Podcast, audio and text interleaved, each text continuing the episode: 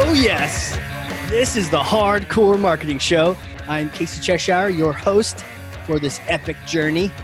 And today's show, sponsored by Cheshire Impact, on a mission to help people maximize their use of Pardot and Salesforce. CheshireImpact.com. Bam.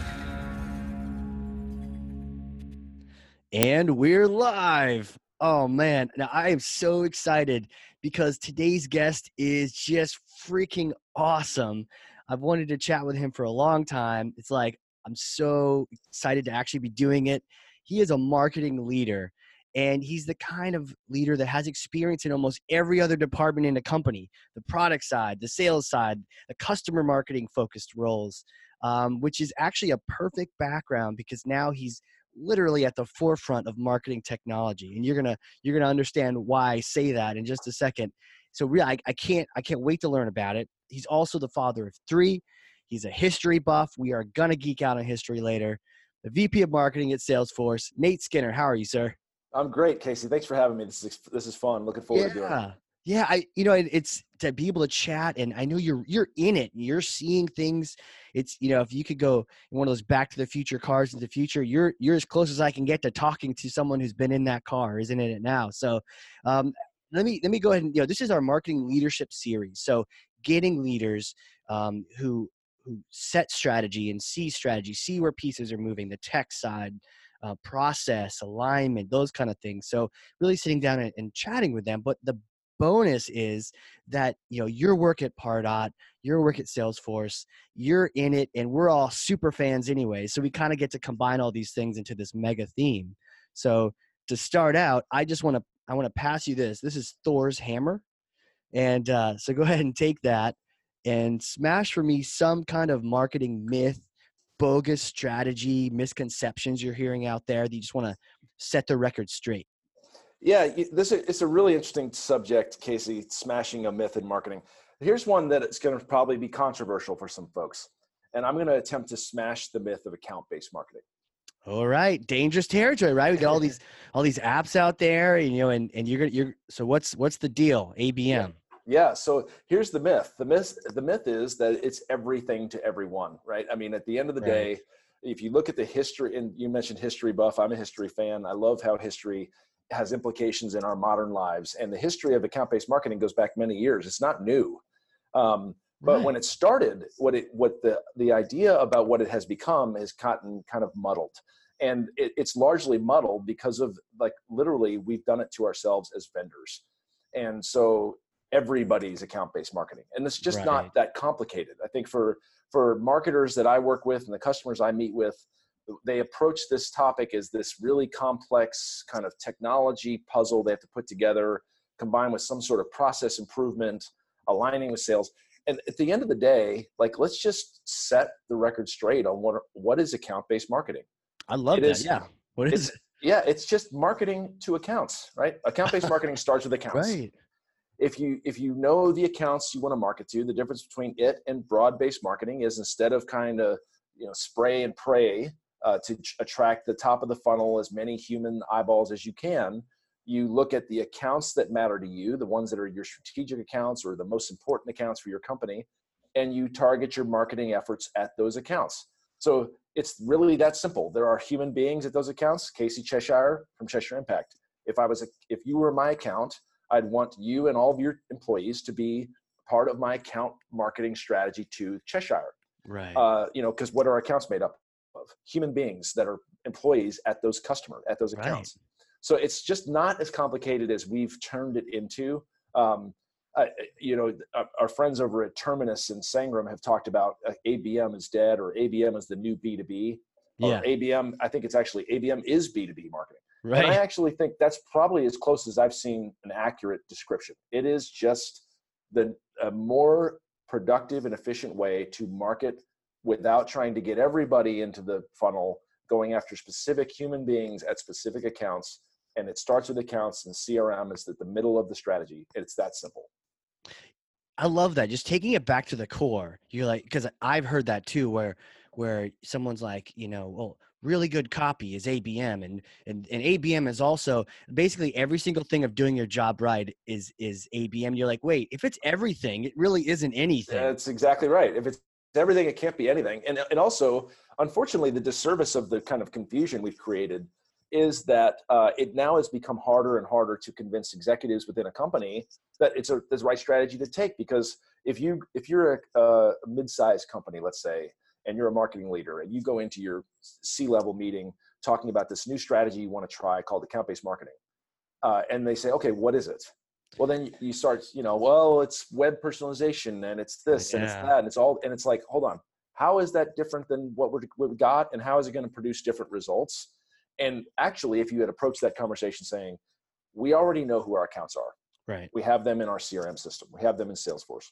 All we're going to do is lay our marketing technology our marketing strategy and our processes to attract those accounts on top of that account structure focus on those individuals those leads those opportunities and that's where we're going to put our marketing muscle. That is a lot easier of a pill to swallow for someone who has no idea what you're talking about right and trying to sell it upward trying to trying to you know and, and the higher up you go the the less uh patience there is for bs it's like really? You exactly. want to you want to send flowers and all this stuff? No no no. What what is it in, in just to say that overlay of our, our key targets we're going to go specifically after them instead of trying to spray and pray we're going to get narrow it in here. Yeah. that getting much more traction than the uh, the former yeah and you know like let's let's acknowledge i think it's worth it's worth doing as, as a courtesy and a professional courtesy to those you know for the middle of the bell curve right? The 80 20 rule you know? Yeah. For most marketers they're early and they're kind of in the middle and and uh, in this context of account based marketing they're just starting their journey or they're starting to figure out what it means for them.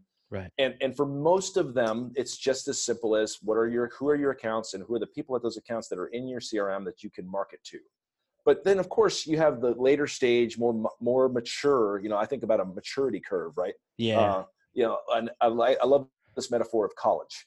When you okay. took you know economics you know everybody had to take accounting and economics in the first two years right regardless of your focus. And when you went to econ 101 it was pretty basic right? Pretty easy pretty yep. simple stuff. Then you get to 201 it's like oh you got some new concepts and some new things. And you get to like 301 and beyond and you're going to become an economist. Um, right and where most people are at companies I work with when it comes to account based marketing, it's like 101, 201, maybe.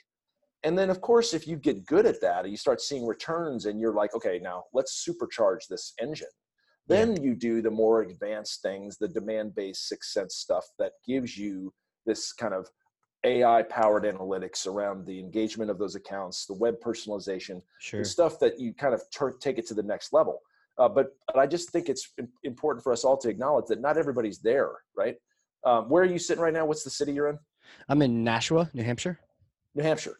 Like I bet if you kind of drove in a five mile circle around where you live, uh, the number of people you're going to interact with that are kind of level three and beyond account based marketers is going to be like zero, right? yeah, probably. So, Maybe two. Like, yeah, there you go. So like, let's acknowledge the fact that most of the, if you take San Francisco Bay Area's high tech companies, out of the equation and kind of the the really advanced kind of AI driven robotics companies of you know the Bay Area or Northeast New York out of the equation. You're left with everybody else. You're left with us, right? I'm in Atlanta. Right. And for us, it's just not that complicated. That's that's the, the myth I'd like to bust. I love the analogy of college too, the idea of the 101 and the 201. And I guess the challenge then I have too is that eh, if that, right? Because I think a lot of us, we're not even going to necessarily school there's not really like where do we learn this from? And so it's almost like we're at we're at the at home study course or sometimes worse we're just looking at blog posts from different vendors you know that we you mentioned earlier we're all kind of muddying the waters and it's almost like we're, we're reading cosmo and trying to learn about something you know or, or whatever magazine it is and in the airport vendor uh, about what abm is. So maybe you could break it down. I mean, you mentioned you know going after accounts and marketing to them. On that first part of accounts like how do you I mean, we kind of want to sell everything to everyone. So how do you focus when you really just want to get as many leads in as possible? Yeah, I mean, it's another myth that's part of this that would be worth busting at the same time as I answer this question is yeah. that it's not a uh, this versus it's not a binary thing, right? Account based marketing is not you do this and you turn off the other stuff. Oh, for cool. most for most companies, account based mar- marketing is a strategy they use to augment their their kind of broad based marketing attempts, right? You're trying to get awareness in the market. You're trying to get brand awareness. You're trying to create, uh, you know, the analogy of like you have the house, the nicest house in the neighborhood, and your business yeah. is the nicest house in the neighborhood, but people don't know how they don't know your address. yeah. How, how do they even find your house, right? Sure. And so there's you don't just throw wholesale all of that out and replace it. You just augment it. And and I think that the the rest of the answer to your question is kind of um, once you start to go down this path, what are the more interesting things you can do? Because it's one thing to get account engagements, the metrics change, right? Yeah. Um, if I just used Cheshire as another example, if you were an account we were marketing to, I might not, I may not measure pipe as the way I do. I may not measure MQLs and SQLs, the old standard right. metrics.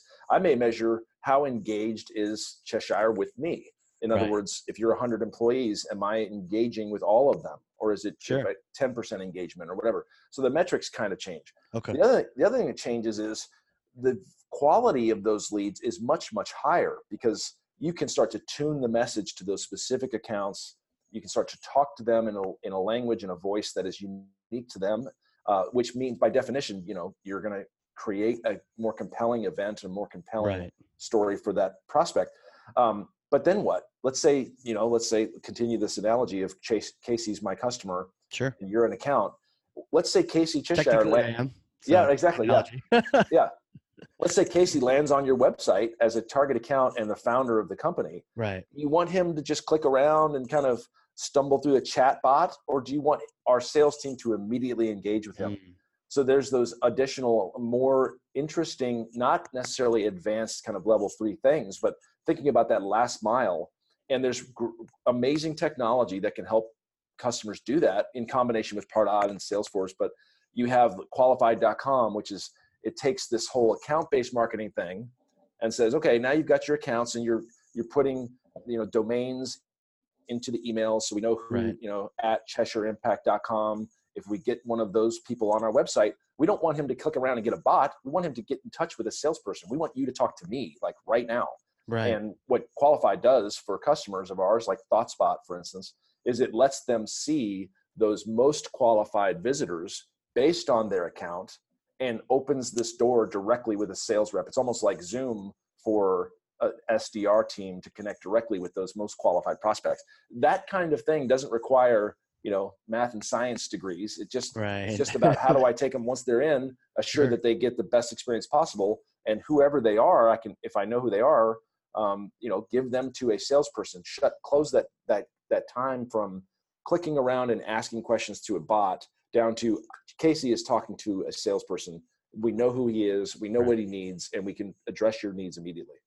I, I love the idea of that customizing the journey especially you know kind of almost trailing off from the abm sense of just focusing and but being able to then customize and that experience becomes so much more rich for those key targets. And then this qualified thing, I'm excited about this too. But you mentioned that thing, that term, the last mile. Maybe you could talk about that.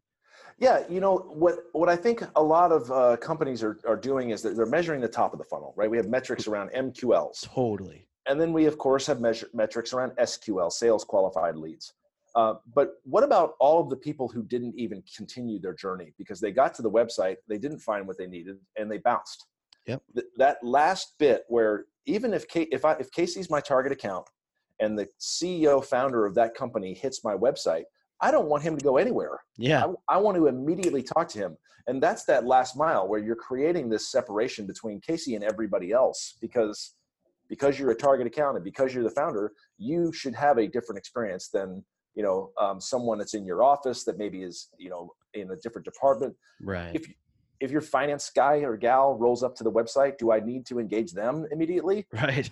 Not necessarily. I do want them to have a better experience, but I definitely want to engage you. I definitely want to engage your, you know, sales leader, your buying committee, um, and I want that engagement to be a real human being immediately.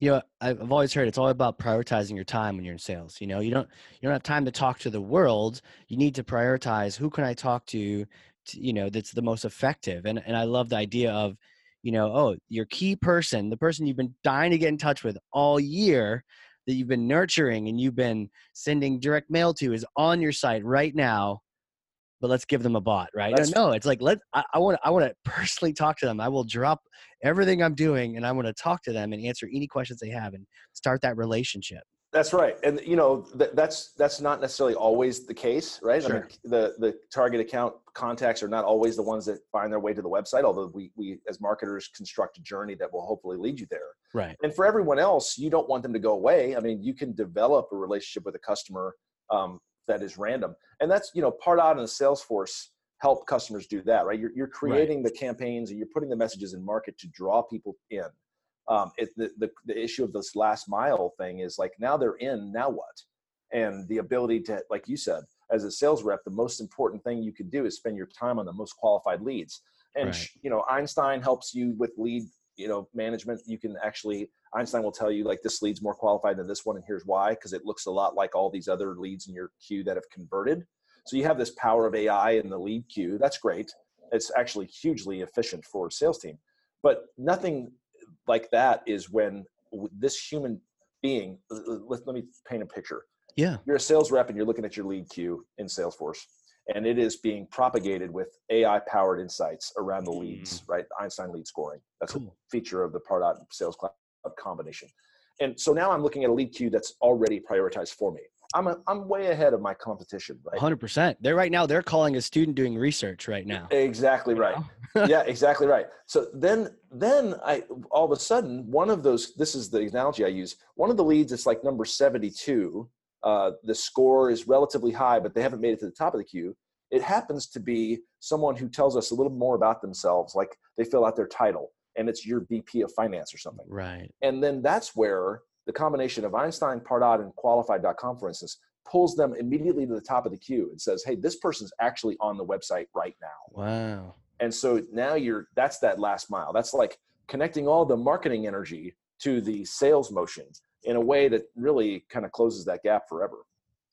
I like that. Uh, that it, I could see that being super powerful, almost like the uh, we are watching this as a family the other day. The flux capacitor, you know, has three different things. They all come together, and you can t- travel through time. It's like the Einstein, the Pardot, the qualified, that that that live in the moment experience.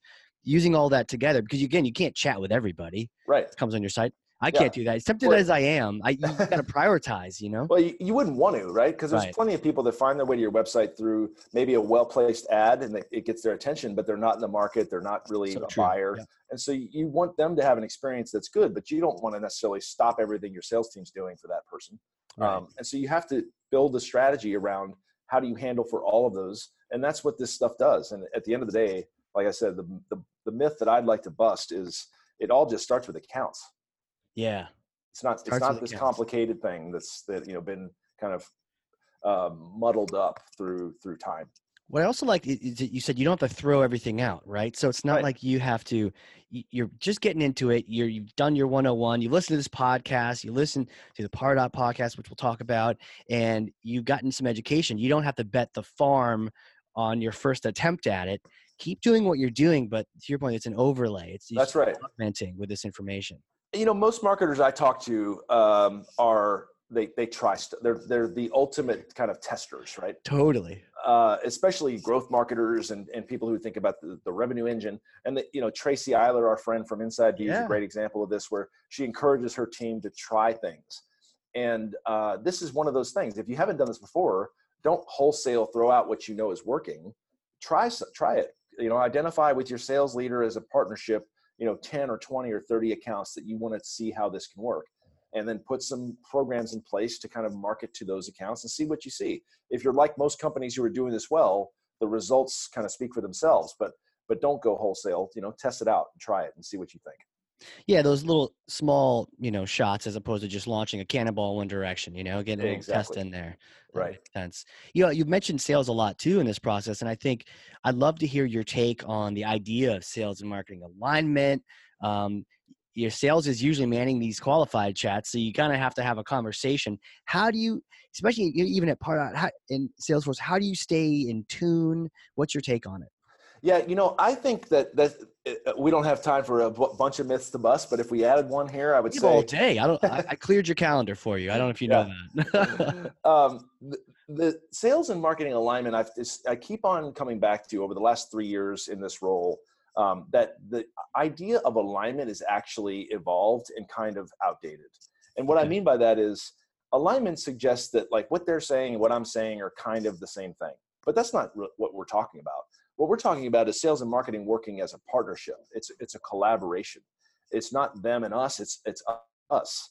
And that kind of suggests that it's not about alignment. It's about like partnership and and and doing this together. This matters to all of us. And here's an example of the difference. Um, there was a time you know two years ago when i would put up metrics in a sales and marketing meeting in a pipe council for instance. We have sure. pipe councils where we're looking at the pipe gen and the coverage for the business. And i'd put up my dashboard and it was you know pipe generation and then the sales leaders would pull up their dashboard and guess what they were pulling up they're pulling up opportunity and forecasts, right? Right. So, you know, if you've read the five love languages, have you heard that book? Uh, dude, I love that book. Yeah, it's great. I recommend it to everybody I, I meet. It's you, so applicable. Are you, gonna, are you gonna share yours with me or maybe, maybe after? Yeah. Words of affirmation is my, is my main one. Okay, cool. I, I'm, I'm after words of affirmation and, uh, oh God, what was the other one? But yeah, that, that was the quality time. You're, I think you're a quality time guy. Well, uh, physical touch too, right? Okay, yeah, yeah, hug, you know, like a yeah. hug. Yeah, yeah. So here's the here's the way sales and marketing applicable the application of this crazy. I love I that. Yeah, this in there. It's like what in the world? Sales is talking a different language. They're talking about opportunities and forecasts, and I'm over here talking about pipe gen and coverage, and we're talking about kind of the same thing, but we're not using the same words. Their numbers and my numbers don't match because you know a forecast that's based on opportunity, you know, maturity oh. is not the same thing as the top of the funnel and pipe gen and marketing qualified leads. And so we are always talking past each other. And I think what's necessary today is, you know, understanding each other's love language, right? Yeah. For lack of a better way to describe it. And it's like talk about sales the way sales talks about sales. Talk right. about accounts, talk about opportunities, talk about influencing opportunities. And if you do that, you're not aligning. You're you're actually partnering in a totally fundamental way. And by the way, this goes both ways. If you're a sales leader out there and you happen to stumble across this session, take the opportunity to go interrogate your marketing team's metrics and understand how they could be translated for you to make more sense of them. Right. And then use the same words because words matter. So when you're in a pipe council, don't talk pipe gen and then switch over to forecast review.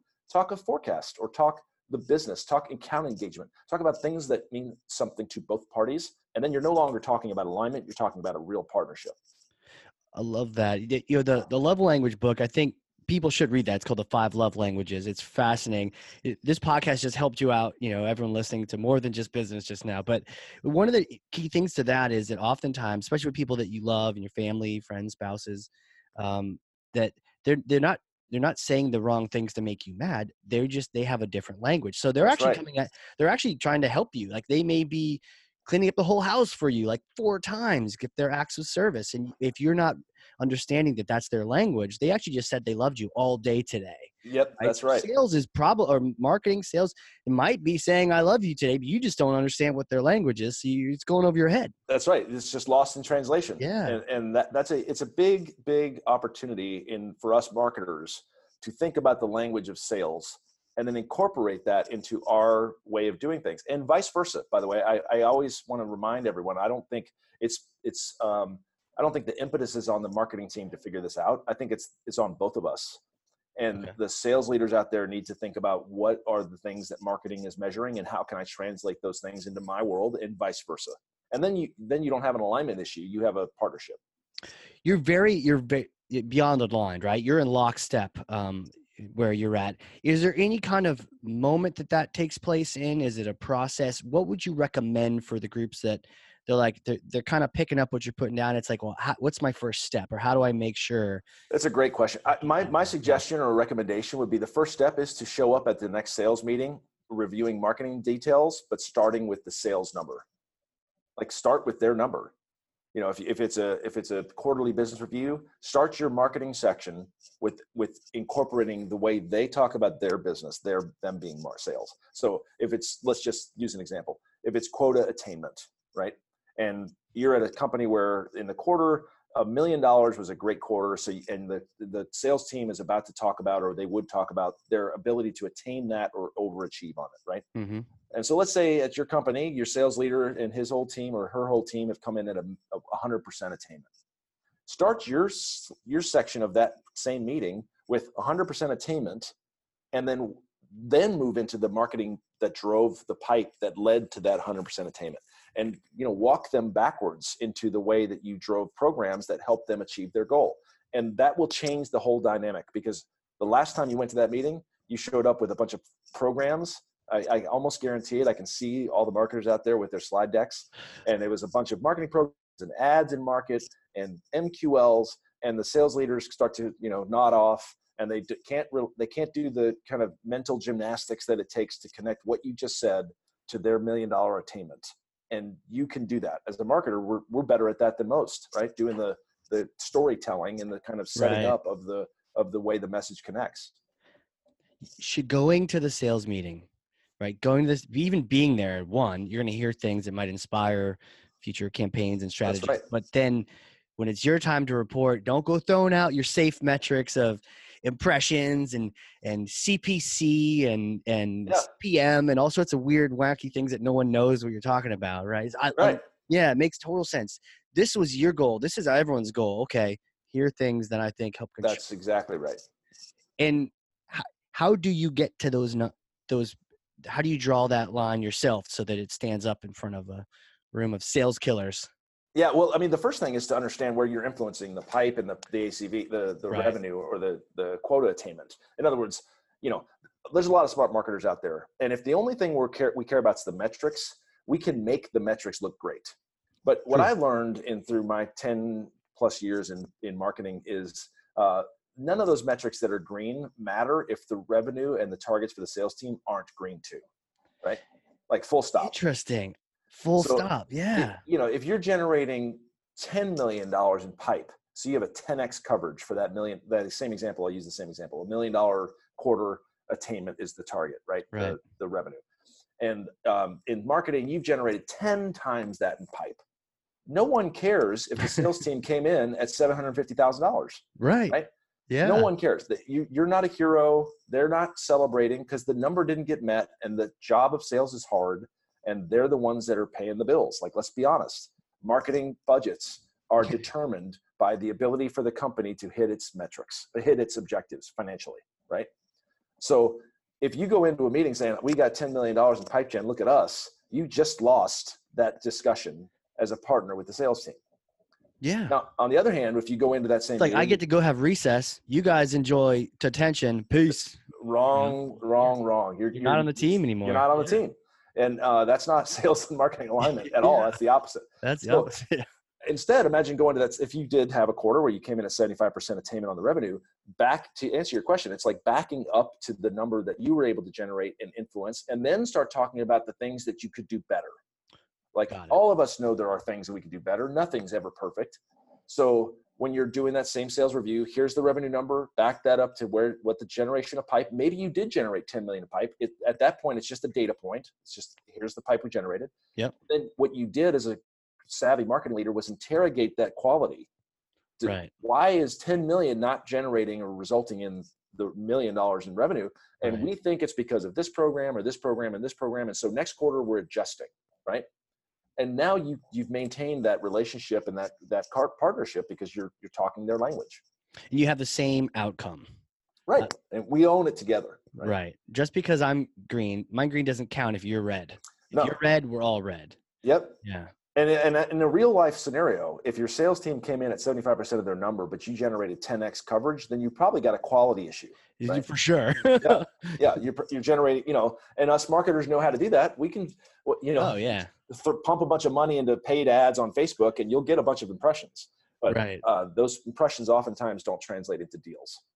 you know speaking of that same kind of topic i was once chatting with the, the ceo of one of those rental office uh, national rental office type kind of like the Regus type of thing um, and we were chatting and he had said well i just want i just want tours of my building that's all i want marketing to do is get tours of my building and then i'll let my on-site salesperson close them down and and i and i started to highlight well that can be a problem because if i if i really needed to as a marketer i could get college students to show up for free pizza you know stay at home parents i can get all sorts of people to show up for a tour that doesn't Yep. mean it's going to equate to business and Yep. Like that's not aligned. We, no. uh, be on the like I need to drive revenue, like people who take a tour and book. That's, That's the right. kind of qualified tour I need to drive. Yeah, exactly right. You need to find people who are in the market for space that then go get a tour so that your hit rate goes way up, right? Otherwise, Right. you're right. Like, you know, kids and moms and dads show up and get the free ice cream and they bounce. Like that's not interesting for anybody. and and and it's this is it's kind of cool because you're you're doing this so you know if i would ask you like how how does pardot do pardot right Uh, how and and how do you approach it because obviously we don't have time to necessarily talk about you know the, the latest dynamic list or something like that but Sure. you know what's your overall approach to it when you look at that whole ecosystem Yeah, so we have a, a very specific strategy for marketing of our marketing automation. It's funny because you mentioned Pardot, and I'll just take a second because I do recognize that uh, we're in a unique position as marketers of a marketing automation platform whose Yeah. audience is marketers, right? It's it's like I've told people before, it's kind of like if you were a realtor and your only customers were other realtors. Right. You know you have to be really good at it right? Because they'll know if you're not. And so uh, i just i add that caveat because i you know i think sometimes we can become myopic and think well everybody does this stuff. And the truth is that's not that's not true. They don't all understand the technology I've, itself I've got i've done that too before where like yeah you got you what no it's like well, what is, what is marketing automation oh yeah let me take a step whoa back yeah let's let's take a step back Yeah. remember you know remember your neighbor in new hampshire or my neighbor here in atlanta like they don't know what you're talking about so right um, we have to kind of remember that. But to answer your question, we think about um, the marketing of our solution to our audience. The one of the most important things that every marketer knows is the persona. Who is the buyer? Who is the influencer? Who's the decision-making committee? And we're trying to put the product and the, the positioning of our product in front of those people. And so that means, okay, where are those audiences? Nowadays? More than ever before, they're on their mobile phones, they're on social networks, and so we look at all of those channels, um, and we we think about engaging that audience where they spend their time. Um, and that's and then the, the strategy ultimately is kind of two pronged one is we have a great solution for salesforce customers customers of the salesforce ecosystem okay. the, the platform of the sales cloud and so we, we go to where they are. They show up at world tour events like the one we're doing next week here in atlanta. Right. They show Yep. up at you know they show up at dreamforce. And so we, we want to put our our capability in front of those folks because we have the best solution for them um, for marketing. Yeah. and then we also though we go to things like SiriusDecisions in austin texas this last year where it's a bunch of b2b marketers who are trying to learn you know improve processes and the best practices and want them to know that salesforce has a leading b2b marketing automation platform because they probably don't know that and it's our job to make sure they do and so all of that awareness stuff results in engagement and that engagement results in qualified pipeline and that qualified pipeline results in sales and that's that's all we do with pardot that's all we do all the time that's all that's all we're doing right now i mean you and i are having a great discussion but at the end of the day it's about awareness for the brand with your Right. audience Sure, sure. I love that approach too. It seems very smart. To there's there's like within the ecosystem, um, which has all sorts of amazing things going on, and then there's people outside of the ecosystem, and and you don't want to be too focused on either one of those because they're both important. You want to get more people to understand things, and you also want to increase the knowledge of the people already in the family, if you will, of all the different tools. That's right. Yeah, I mean, we have to we have to think about both, and we have to you know, and when it comes to like something as tactical as marketing spend, we have to think about Yeah. how we spend uh, our resources in order to get in front of both of those audiences, um, and and we tune it and tweak it according to what's working best and where our opportunities are. Um, whether that's digital or physical, uh, we take our opportunities and, and treat them very seriously. Everybody's resources are limited, right? So you have to I, I say this all the time. People probably get cranky, but marketing is like dollars and people, right? It boils down to dollars and people. And so, how do you spend your dollars and your people's time? Uh, it needs to have the most impact on what? On driving your business forward and turning Right. into deals. And if it's not that, then I don't know what you're doing. Yeah, and to your p- earlier point, you're looking either inside the ecosystem or outside the ecosystem for things that will affect that top line number that sales is looking at in their sales meeting, right? And so I, I love it. Kind of all ties back together. It's not like let's just tell you how to do this one thing, but do it differently. You're Yeah. you're doing this with the the, the end goal in mind. That's right. And you know, it sounds like I'm sitting here advocating for like we're all just salespeople. The truth of the matter is we are. But the other thing is the marketing that I love, the part of the job that I love the most is not just seeing the satisfaction of a sales leader who says, you know, great job and helping us get to our goals. That's all that's Sure. nice, but that's not what's in, engaging.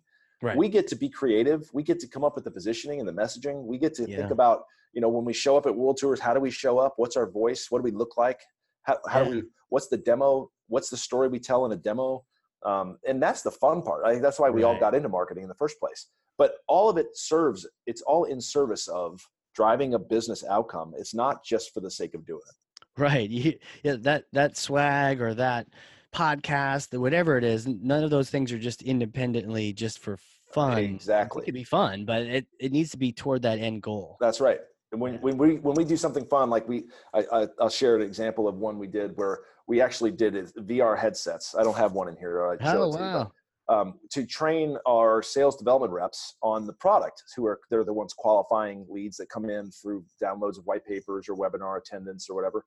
Um, they need to uh, help you understand what the product can do for you. So we did this VR experience where they put this headset on and they could like turn around, they see me do a demo, the demo pops up on the screen. It was really cool. But why did we spend the money to do something like that? Yes, that was creative and cool and interesting. Mhm. But in the end, it's a scalable way of training a sales development rep organization that's getting bigger and bigger. You know, our sales development organization at Salesforce is a, a system that feeds the next generation of account executives and leaders in the company. Right. So uh, we get to them early. We train them with this thing. It's very engaging for them. They think it's the coolest thing they've seen. yeah. um, but it's scalable. We can just, you know, Right. we have the headsets now. If we want to update, we got a release in the product. We can just go put the backdoor system update, and the headsets all reflect that latest vision.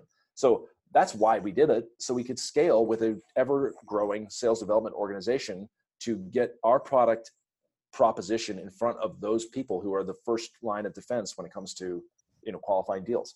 Um, Right. yeah, yeah, it's fun and yeah, it was creative, but it ultimately served. You know, in it was in service of uh, enabling and empowering our sales team. Yeah, the intersection of fun and effectiveness. Yeah. I think that's why most of us are in marketing. Absolutely, it's why I'm here for sure. Yeah. So what what's exciting you these days? Because you you mentioned several things. The VR thing, by the way, when you mentioned that, it took me like five seconds to come back to reality. I was like imagining being in there and like hopping into a Pardot list or something. Yeah, we'll have to send you one. It's really cool. Yeah, it's really yeah. cool. So so what excites you these days? What what are you seeing around here, um, either in the technology or the strategy um, world in marketing that that kind of has you giving it that second glance? Uh, yeah, that's a great question. I mean, the first thing is uh, the power of artificial intelligence. I mean, Okay. I, I think we're still very early days. You know, uh, it- it's kind of ironic. Uh, ironic may not be the word. It's kind of interesting that um, AI-powered devices have been so predominant in the consumer side of the landscape, Mm. right? With Alexa and Google devices, your Right. phone, your you know, in your car.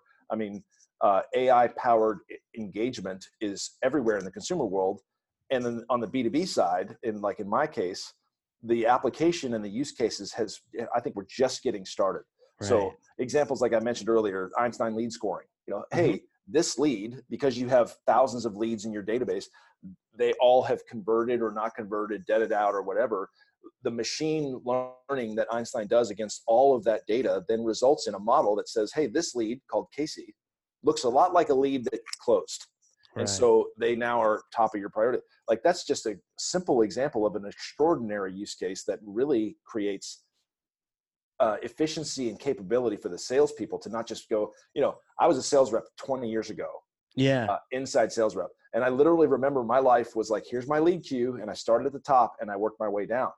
And somewhere in there, it was just a numbers game, right? You call a Yep. 100 people, 10 will say, give me a meeting, and one would buy. That was the math. Right. Einstein AI and the power of that in our platform for our customers gives them the ability where they might only call 10 people and get a hit, right? That's huge, right? That's It's- 90 it's calls you didn't make that. yeah. I mean, it's extraordinary what that's doing. And I think, again, that's what's exciting about where we are right now because it's just, it's so early. Yeah. Um, I'm doing a, a demo on, on um, next Wednesday here in Atlanta okay. in the, in the keynote, and we're highlighting a customer called Elf, Eye, Eyes, Lips, and Face. It's an extraordinary um, cosmetics company, and their um, their digital head is named Ekta Chopra. She's a trailblazer by every definition. She's amazing. Wow. Um, but in the demo, we'll show how their website, powered by B2B Commerce Commerce Cloud from Salesforce, is not just voice activated. So I can say, find me this thing with just talking to my phone when I'm on the Elf website. It's even better than that. It's got Einstein search recommendations. So it says what you said and then it looks at all your purchase history and all the browsing history and says you i think you mean this. And so the recommendation engine that's in there is just extraordinary compared to the old days of just dictation right? Absolutely. um, so there's just like how does that apply to a b2b example? There's just so much coming around ai i. Think that's the first one.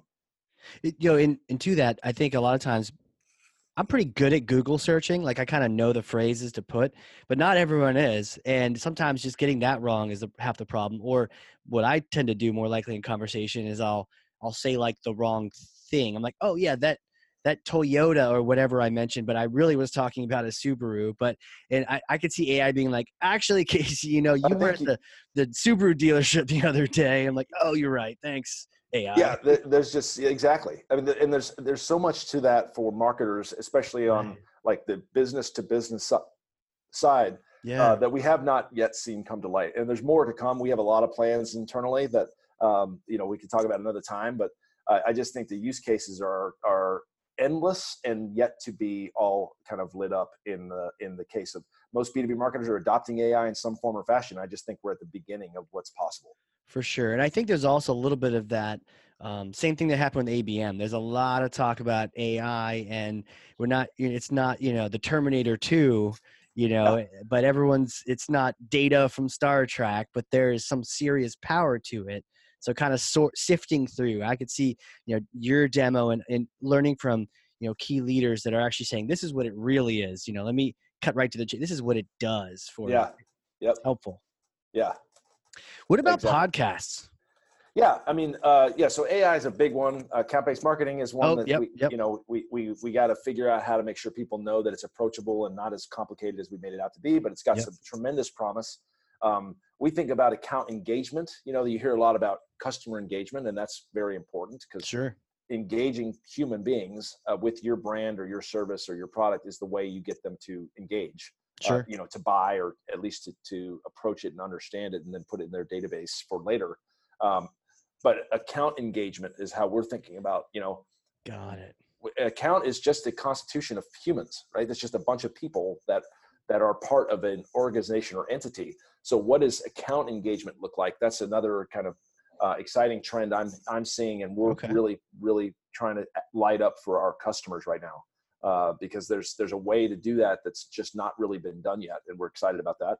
Okay. Um, and then, yeah, podcasts are amazing. I mean, what I love about podcasts is the ability for anyone that rides a bus or drives into work or flies on an airplane or stands at the you know stands in the gate as they're waiting to board yeah can can learn you know in real time all the time and i right. I, I personally am a huge fan of our podcast podcast. We don't we don't run it, but we sponsor it. Yep. Um, it's Marketing Trends. Marketing Trends is the leading B2B marketing podcast. Actually, it's not even B2B. There's there's it's basically you know a tr- podcast led by the mission.org. Yep. Um, and they interview all sorts of marketing leaders from companies For across sure. the spectrum. Uh, and the insights and the tidbits that those people share, it's marketingtrends.com. It's that simple. Uh, and the insights you hear from all these marketing leaders is just extraordinary if you're a practitioner like me. Right. So uh, I just love the idea of using podcasts to learn and educate each other individually, but also the opportunity to put your brain in front of audiences that are relevant. Like in our case, we're sponsoring the Marketing Trends podcast.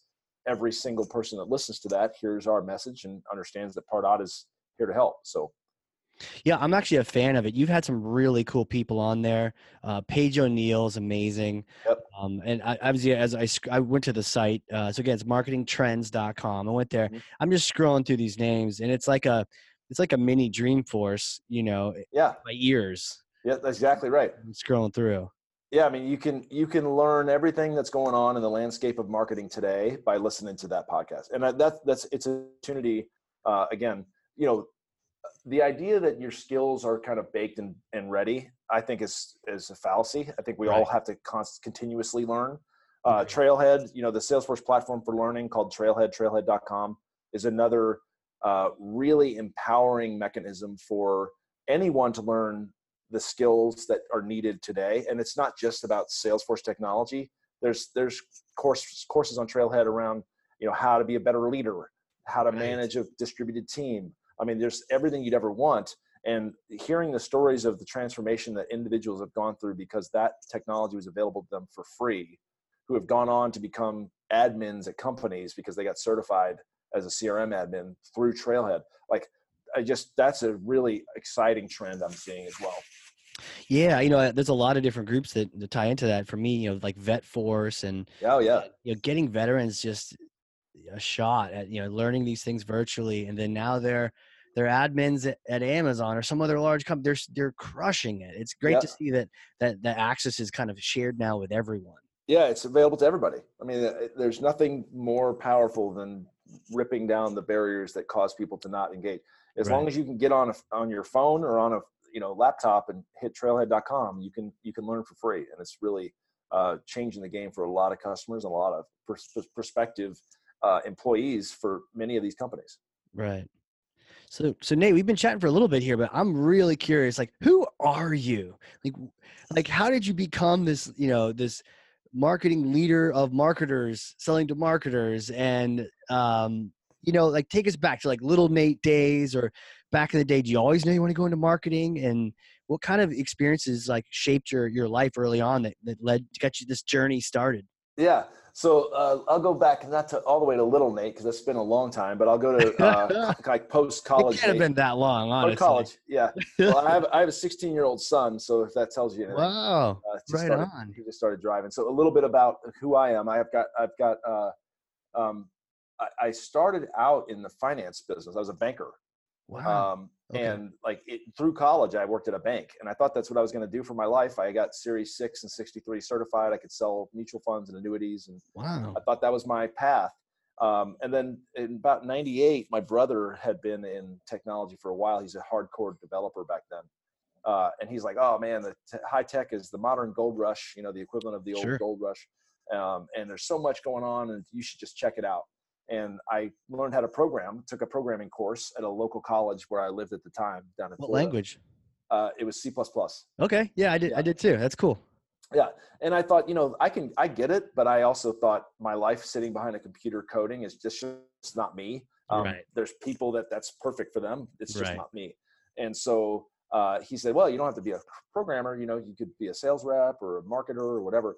And I literally gave up the finance degree, the finance career to join a small software company in Colorado called Advanced Software Technologies. Shout out to Greg Shotland and the old team back there. Shout out. Um, who hired me as an inside sales rep. Took a huge pay cut. Wow. Um, moved out to Colorado and started working leads uh, for this little software company. Uh, and quickly realized that although I was good at it, uh, being a top performing sales rep was going to make me old before my time. I remember thinking, like, the stress of the quota was just a lot and, sure. and i was not i was not okay with just being a salesperson i kind of wanted to be a top tier the best uh, yeah. yeah. and you know that takes a lot more work the difference between average and extraordinary in the sales world is a whole different ballgame it is um, so uh, i actually also recognized in myself that i had the technical acumen and i learned how to program c++ and actually by then java and uh, and thought, oh, you know, I think I could be a, an SE, a sales engineer. Right. Okay. So I got into sales engineering. So I spent 10 years doing field facing technical roles for a couple different software companies. Wow. Uh, and then in 2009, had an opportunity to join Salesforce in the product marketing side, uh, which was in a competitive intelligence role. Um, I remember very clearly, Casey, the, the CMO at the time, his name was George, uh, sorry, the COO at the time, George Hu. He asked me in the interview, like, why do you want to be in marketing? And I said, "Well, I actually didn't know I wanted to be in marketing. I always thought marketers were people that couldn't build it and couldn't sell it." Uh, oh, nice. Uh, so he actually smiled and thought that was an interesting response to a person interviewing for a marketing job. Uh, right. But I I learned quickly at Salesforce that um, you know marketing done right creates the space for the sales team and the product team to operate. And yeah. so when we create the vision of what's possible, when we create engagement for customers, when we tell them what we do and how we do it and how we can help them, it creates the opportunity for the sales team and the and the product team to sell and build the product. And that's why I love marketing today. And so I've been doing it now for 10 years, a couple different roles, both inside Salesforce and outside. And I just love it. I love the intersection of the technology with the getting the message out. And I, I don't like uh, military uh, analogies that much, but one of my favorites based on our history example is, mm-hmm. you know, uh, marketing done correctly is like the Air Force. You okay. Know, you're, you're going out ahead and you're like looking for the targets and you're clearing the ground for the team that comes in behind, which is the you know the Marines or the Army or the Navy. And that to me is the sales and the, the product teams coming in behind and building the things we need to build and clearing the ground ahead. But you know the Air the Air Force analogy has always stuck with me because uh, you know, I had a sales leader once that I, I told him I'm like, man, if if it were up to you, all marketing would be was hospitality and events, you know, dinners and, and baseball games. Right. Uh, and I said, the problem with that is that you, if we don't do our jobs right at the higher level, marketing level, you won't have anybody to invite to those dinners and to those hospitality events. So our job is to fill the top of the funnel and get those people that engage so that mm-hmm. they have somebody to invite. And that is uh, what I love about it the most. And the creativity and the fun we, we get to have with how do we get our message out and separate it from you know everybody else. Do you think you i mean it's probably rhetorical at this point but i mean what kind of things did you learn from being being both that that sales guy dialing for dollars and then and eventually into sales engineering? How how have those experiences helped your marketing? Yeah that's a great question casey. I think there's two aspects to that. One is um, the understanding the technology and i think this applies to anybody if you're a marketer at any kind of company whether it's a high tech company or a product company yeah. or you know candy bars um, understanding the product and how it makes the customers feel and how it changes their life one way or the other uh, the implications of if they don't have us what do they have you know um, that understanding of the product itself at a deep level in my case it's a technical product and i understand sure. it yeah. helps me market it more effectively um, but it helps me because I also have the sales side, which is I you have to learn how to you know back to the five love languages, the translation between extraordinarily complex concept, a mm-hmm. technical mm-hmm. concept. Um, snippets is a great feature of our product. How do you tell a normal human being who doesn't think in terms of snippets what that does for them? Right. And that's where the technical expert, the technical acumen plus the ability to talk like a normal person, like a salesperson, um, blends to make me, I think a better marketer because I'm always reminding my team, you know, these are at the end of the day, these are people that need to understand what we're saying. And right. we can't use technical jargon to get those messages across. We have to use plain language. And the, the last thing I'll say, and I'll just and I'll stop talking. Oh but, yeah. Um, the other thing that the sales role out of the gate, and even before that, when I was a banker, has done for me as a marketer is it, it's provided me an extraordinary amount of empathy. Like I I can sit in a room full of salespeople, and I know what they're talking about. I know what it's like to sell. I know how hard it is at the end of a quarter. Um, one of the things I'll tell my team, you know, as we get to the end of a quarter, is like, hey, let's stop all communications with the sales folks. Let them do their thing, and we'll we'll fire it back up at the you know the first week of the next quarter. But leave them really the last two weeks of any quarter is like just leave them alone because they're doing what they do, and we don't want to be kind of bombarding them with marketing messages. Yeah, or pulling them into some meeting that they don't right. need to be in because they're they trying to close deals. And because oftentimes because we have a great partnership, they might say yes, but we we're not doing them a service. Like give them the space. And so right. that's another thing is just having been in sales, I have empathy for salespeople, and and I think it comes through, and, and I'm a better marketer for it. Yeah, it really is a tough job. I, I think the, I've always recommended for marketers to get some kind of sales experience even if it's selling something for your local charity or you know tickets to your daughter's ballet whatever it is just to be able to experience that as scary as it may sound to some people. Yeah. So helpful. even I mean, if you haven't been, if you're in marketing and you haven't been in sales, one of the simplest things you can do to understand a little bit more about their life is literally just go get on the phone. You know, put put a splicer in the phone and listen to a half day of calls, and you'll be surprised at how much harder that job is than you thought. And it'll also give you some really interesting insights on like, is our message resonating? Or are we able to talk about this in the right way at the right level?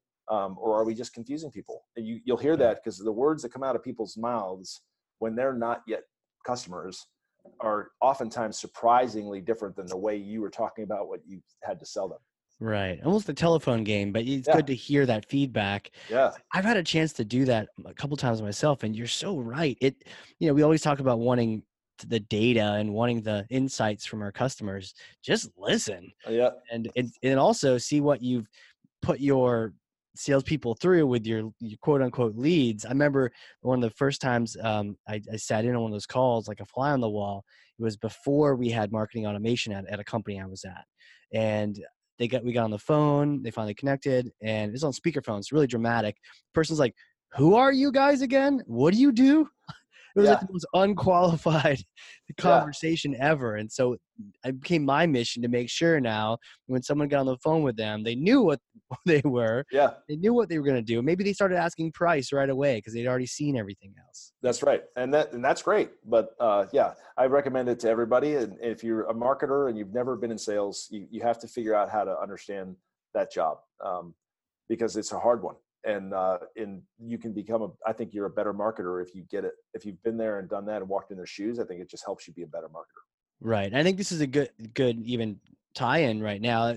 I'd love to know if, if you could give yourself career advice at the very beginning of your career even even pre-marketing if you like like right out of school what would you tell yourself having all these experiences yeah, so that's a great question, Casey. I, have I struggled with this a couple years ago because I had done so many different things. I actually wrote a blog post about it on my own personal blog. Oh, wow. I haven't written in a long time on it, but um, it was about having career kind of ADD, you know, attention deficit disorder.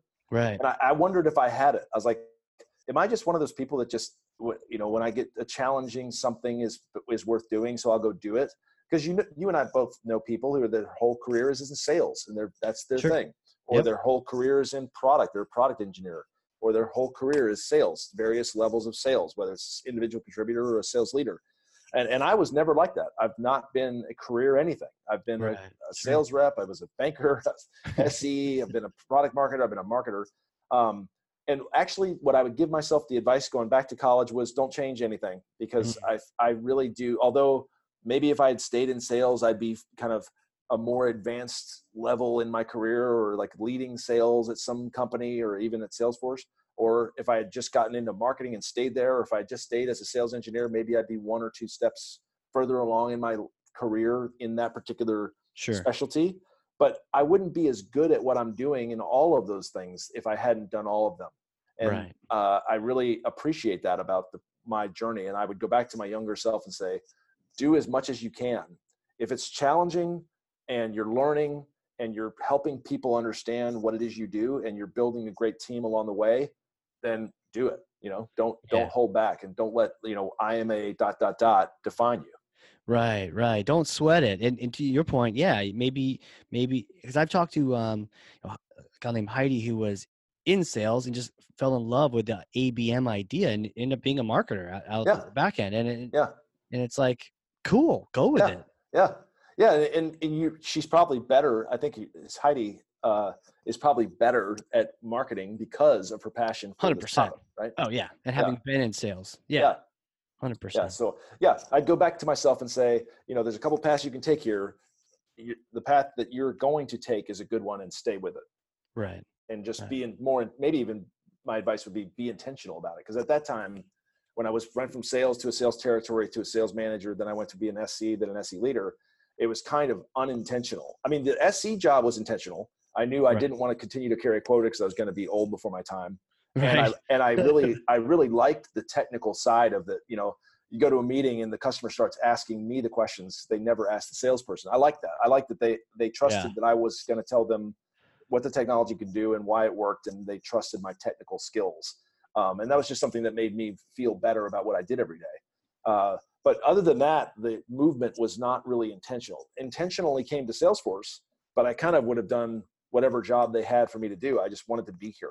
Right. Um, and it happened to be a product marketing role and it happened to work out really well. But uh, I would go back and tell myself to be intentional.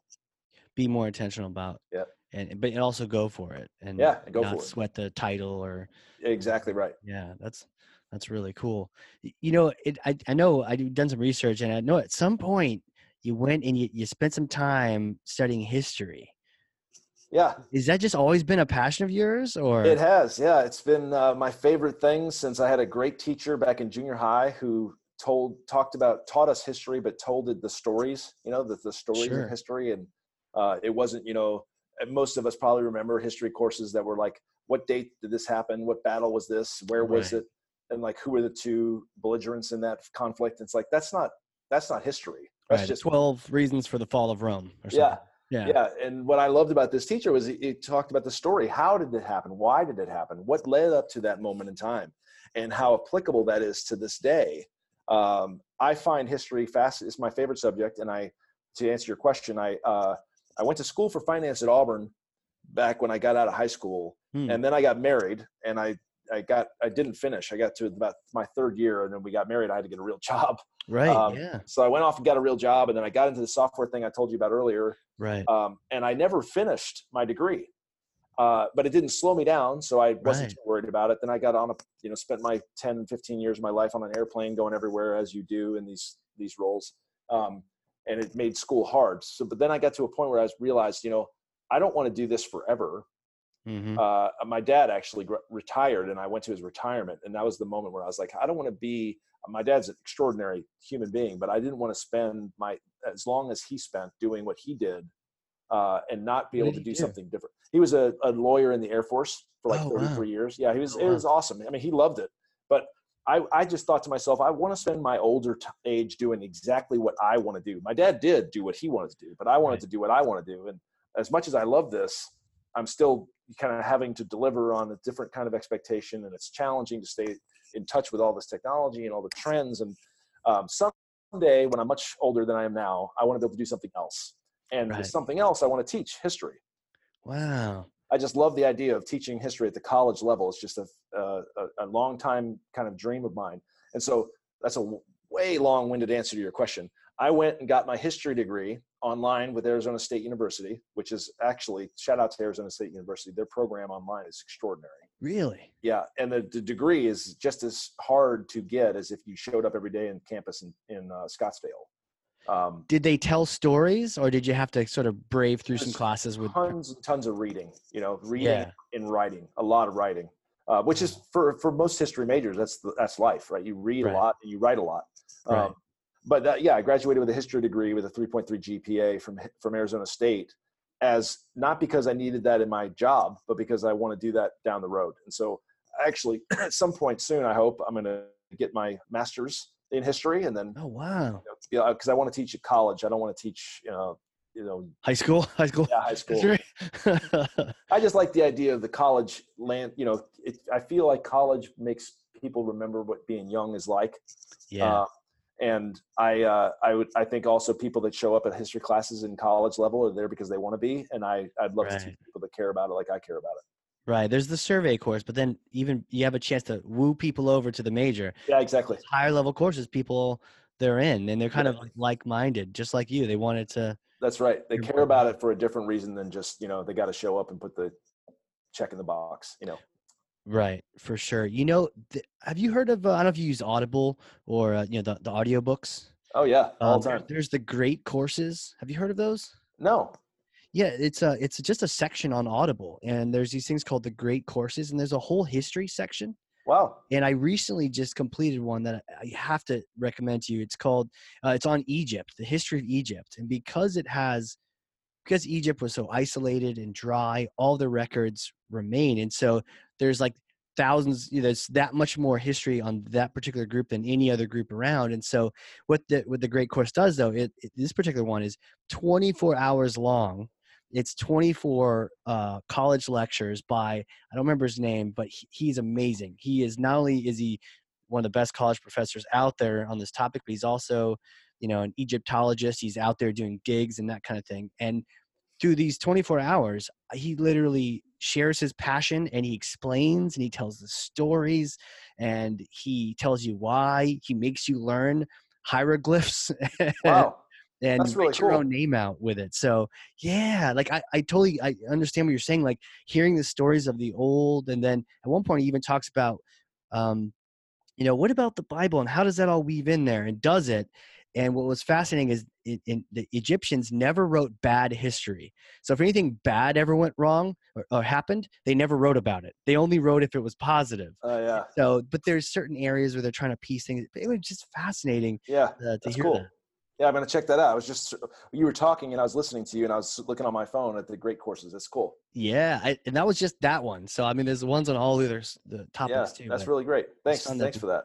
Sure, and w- one credit, right? Like, Yeah. come on, Amazon, how, Yeah, yeah, how are you paying for this? This is amazing. yeah. Um, so this is this is really cool. And so so you're you're kind of lining up like what what are some of these passions you could do, you know, outside and later on when you kind of get the tweed jacket and maybe the the the pipe and you're kind of teaching history or something like that.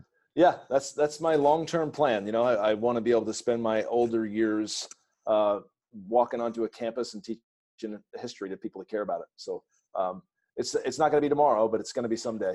Right, right. No, I think we all have to have that vision for what what could be and where do we want to go and what do we want Yeah. to be. You know, keep Yeah. doing that. Even once you get to a cool place, you know, here you're you're VP of marketing at like Salesforce. What the heck? And Yeah. and you're still continuing to challenge yourself and think about where you want to go and grow to.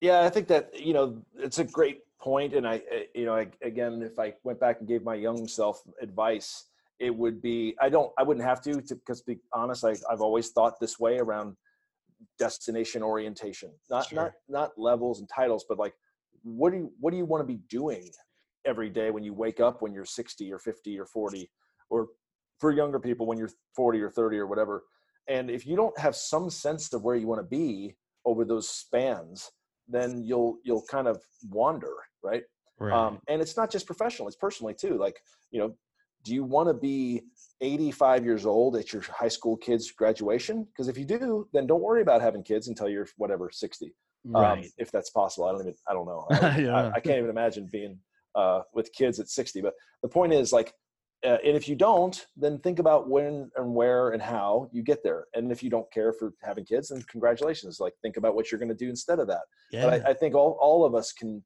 it, it reduces anxiety when you have kind of a longer term view about where you want to be uh, whether that's professionally or personally i just it helps me reduce kind of anxiety.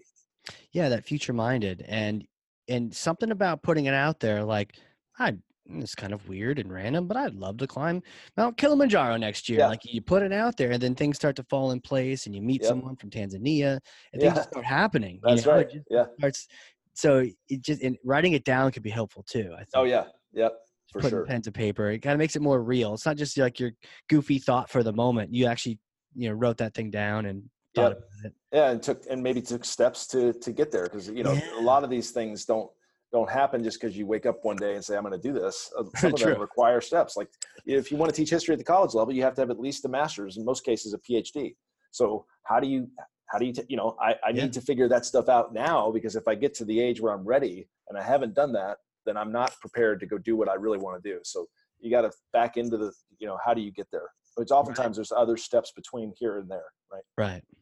Makes Yeah. sense. Well, this has been awesome. I, Yeah, I- it's awesome. Time has just flown by. And where are some places that people can connect with you? Yeah, so uh, I'm. It's funny. My my Twitter handle is my last name reversed, so it's Renniks N. Uh, I, I it was like by the time I joined Twitter, I forget what year it was, 2007 maybe.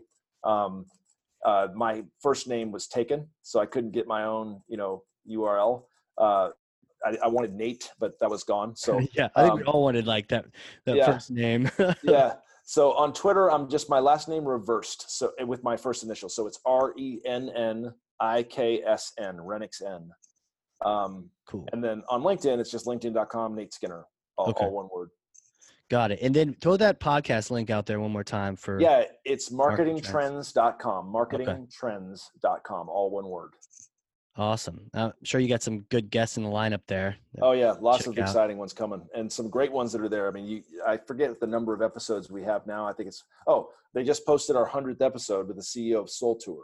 Wow. yeah there's a, a hundred episodes of marketing leaders rapping about everything from account-based marketing to trends in ai to eh, this one from from uh, Tara-Nicholle Nelson at, at SoulTour is transformational consumer reaching the transformational consumer um, you know there's just there's just nothing short of endless insights that can come from listening to that podcast I love it. I love it. And wow, a hundred. What? How long has this been? We started on? it. That's a great question. It's funny that you just said that because we started the podcast with the with the Ian and the mission team uh, Black Friday last year. So it's less than a year to a hundred. Wow.